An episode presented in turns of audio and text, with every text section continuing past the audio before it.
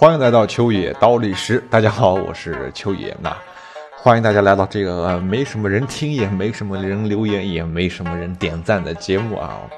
也不知道我咱们这个节目什么时候的听众会多一点。那个不过呢，哎呀，我也不管有没有人听了吧，我这是说着玩儿，您各位也就听着一个乐就行了啊。有用的您就点点赞，哎，留留言。我看到的话肯定是会回复的。您要是觉得没用呢，那您就只当是听个没啥意思单口相声。好得嘞，那废话不多说，咱们开始今天的节目了。今儿我们聊点啥呢？哈，说实话，我也想不起来聊点啥了。最近我一直都在看我的书啊，就是关于考古学方面的书。讲的东西呢，也是史前文明，或者就是啊远古时代，反正都是原始社会的事儿了，跟我想做的节目也哪也不挨着，所以左思右想呢，我就想起来一年多以前啊，我整理下的一些个玩意儿，这些玩意儿呢，它不成体系，也不怎么完整，但是都挺有意思的哈，索性不如咱们就开个坑儿啊，拿出一大段的时间来专门说一说一些大的年代史，哎。这些年代史当中啊，其中有非常多形形色色的人物，也发生了很多滑稽且又凶险的事件啊。人与人之间看起来表面上很和气，但实际上往往都是笑里藏刀的一些故事。那欢迎您一起跟我走进这第一段神奇而又混乱的时期——《东周列国传》第一季春秋的开篇。哎，这个要说清楚啊。东周列国的这个东周是怎么来的？咱们得先做一个基本的初中历史知识的普及哈。首先，周朝，周朝是被东周和西周分为的两个跨度很大的时间段。哎，前面我应该说反了，是西周和东周。哎。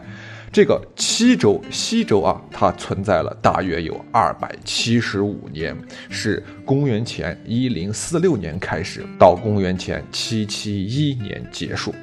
东周呢，存在了大约是五百一十四年，哎，开始于公元前七百七十年，灭亡于公元前的二百七十五年，这是第一点。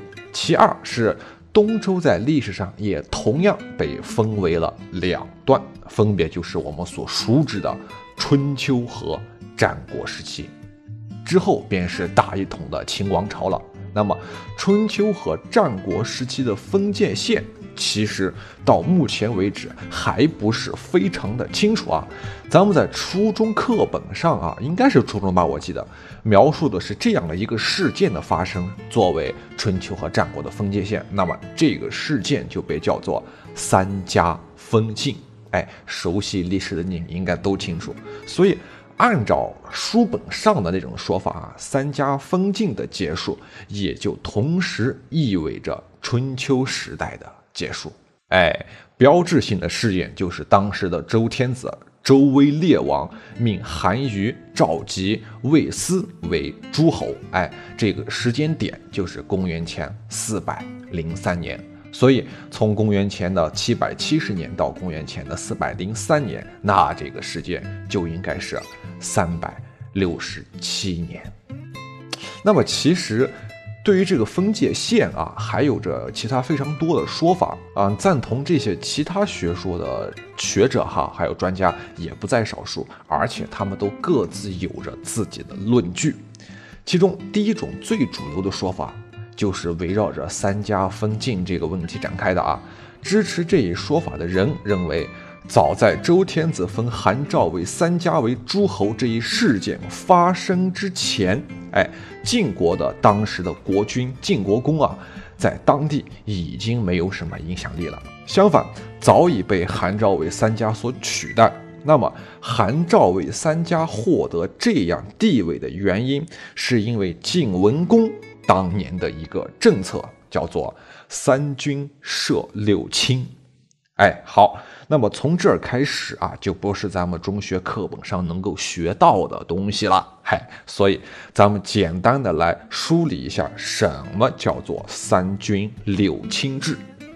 三军其实很简单，就是把整个军队分为了中军、上军和下军三个大的板块。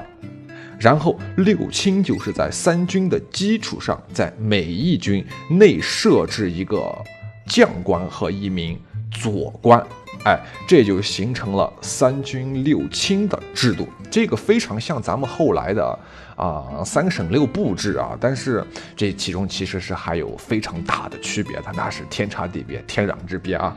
咱们今天先不说这个三省六部制了啊，咱们回到刚才的三军六卿制啊。晋文公在当年当上了晋国的国君之后，组内阁成立了一个三军六卿制啊。六卿就是由他当年跟他一起啊在外面流亡的几个好兄弟，还有晋国的一些显贵的家族所组成。哎，这六卿最开始有十一个家族，您听清楚啊，是十一个家族，他们分别是胡氏、先氏、氏氏、胥氏。栾氏、范氏、中行氏、智氏，然后才是韩氏、赵氏和魏氏。韩、赵、魏三家是最后面排列的。这十一个家族，他按照啊长势次补的规则，轮流去执掌晋国的军事、政治和外交。哎，这个制度您乍一看其实挺好的。是吧？这有点类似于明朝的内阁制度，所以即使国君他并不是非常的贤明，哎，但是毕竟你下面还有六亲共同治国的这样一个政策，所以他对国家的危害从这方面来讲是相对较少的。但无论您怎么讲啊，这个六亲制度它是六个职位啊，并不是固定的六家人，哎。所以就注定了啊，大家这玩着玩着，他就不好好玩了。总有些没有轮到的人想尽办法的想上位，哎，那些轮到的还要想尽办法的不下来，你明白了吧？所以。当人多的时候呢，大家总会想办法来减少几个人嘛，这样轮到自己的可能性，哎，就会更大。那您假想啊，您想，假如只剩下六家人的话，那么这六家人就等于说是什么样的？是永远执政了，是吧？那样的话，这个一定会演变成为一个巨大的灾难性的政策。哎，当然，这个六卿它是一个虚数啊，并不是固定的。哎，它这个制度也曾被废除过。在晋襄公的时候，才又恢复了三军六卿制。哎，晋景公，哎，晋景公，您记得这个人物啊？晋景公又把三军六卿制扩充为了六军十二卿制。哎，晋厉公的时候又合并了新中军、新上军和新下军为新军。哎，把这三个统一成一个了。所以就总共是加上前面的中上下三军是四军八卿制。哎，晋道公时期又恢复了三军六卿的制度，但是不管你怎么变，其实本质上哎还是一样的，这叫换汤不换药。哎，那么六卿制度为什么会让晋国强大呢？其实道理非常简单，就一句话：少数服从多数，在最大程度上减少失误的概率。哎，您想想啊，六个人在一起讨论的时候，他的失误的可能性就绝对比一个人要小得多。而且，当这六个人同意了之后，就相当于是全国的主要力量都同意了。这也就意味着他能够团结到更多的力量，所以办事儿那也就自然而然的更加容易了。嘿，但是所谓是成也萧何，败也萧何，晋国也是这样。成也六卿是败也六卿，因为六卿它同样也是另一种形式的什么叫分封制。担任六卿的这些人，他不一定，您听着啊，不一定要在朝为官，哎，他们其实也是有着自己的封地的。虽说晋国的诸位国君啊，从前到后好几位国君杀了好多宗室，哎，杀了好多好多的宗室去避免这种事情。但是他们杀了宗室以后，那些地分给谁？所以又分给了一些外姓之人。哎，就是一旦这些人当上了六卿之后，他们就会想办法为自己谋求利益，从而使自己的实力足够的强大。哎，晋平公以后，六卿甚至直接被韩、赵、魏、智、范还有中行氏六家把持，所以自此开始，六卿制度就变成什么样的？就变成世袭的了。于是我们之前提到过的灾难是终于又发生了。哎，当有一天呢，这六家人足够强大的时候，也就和其他的诸侯一样，不听自己老大的。诸侯听谁的？听周天子的。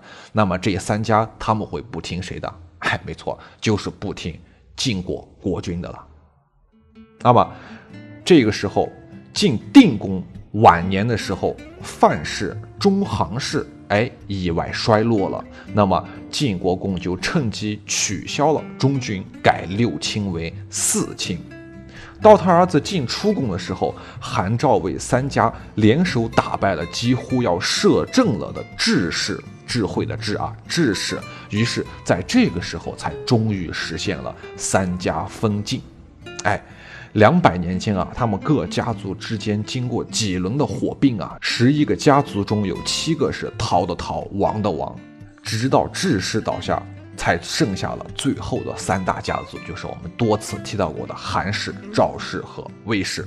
这一年便是公元前四百五十三年，也同时标志着春秋的结束和战国时代的开启。按照这种观点哈，您一算，那么春秋总共三百一十七年，这就是第二种观点啊。那么第三种观点其实就相对来说简单了很多，这得说到一位周天子，这位叫做周敬王姬盖。东周啊，自周平王迁都到了洛邑，也就是现在的洛阳开始，都是一直以洛邑为都城的。但是到了周敬王时期，哎，有一位王室的王子叫做姬朝，那么我们也叫他王子朝。哎，这个人的实力非常的强大。他在杀害了自己的哥哥晋悼王以后，霸占了都城，然后自立为王。所以就挤兑的咱们的周敬王没办法，就只能在洛邑东边新建立了一个都城，哎，取名叫做新都。最后花了很大的功夫，才想办法杀掉了王子朝，又回到了洛邑。所以这一标志性的事件就是迁都，哈，就有了更多的时代意义。公元前四百七十六年，周敬王在位四十四年而卒，而且因其去世的时间恰好处于春秋和战国之交这一段时间。所以也有很多的史学家就以周敬王的去世之年作为春秋的划分线。那么这一年到公元前的七百七十年，正好为二百九十四年。当然了，这三种只是主流的三种观点，而且每一种它都有丰富的论据和论点。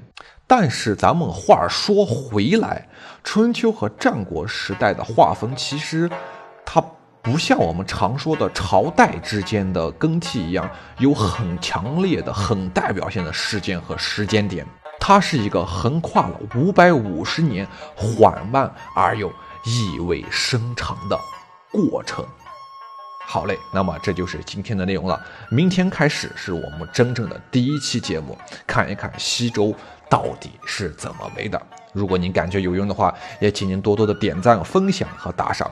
春秋的开篇，感谢您的捧场，我是秋野，咱们下期不见不散。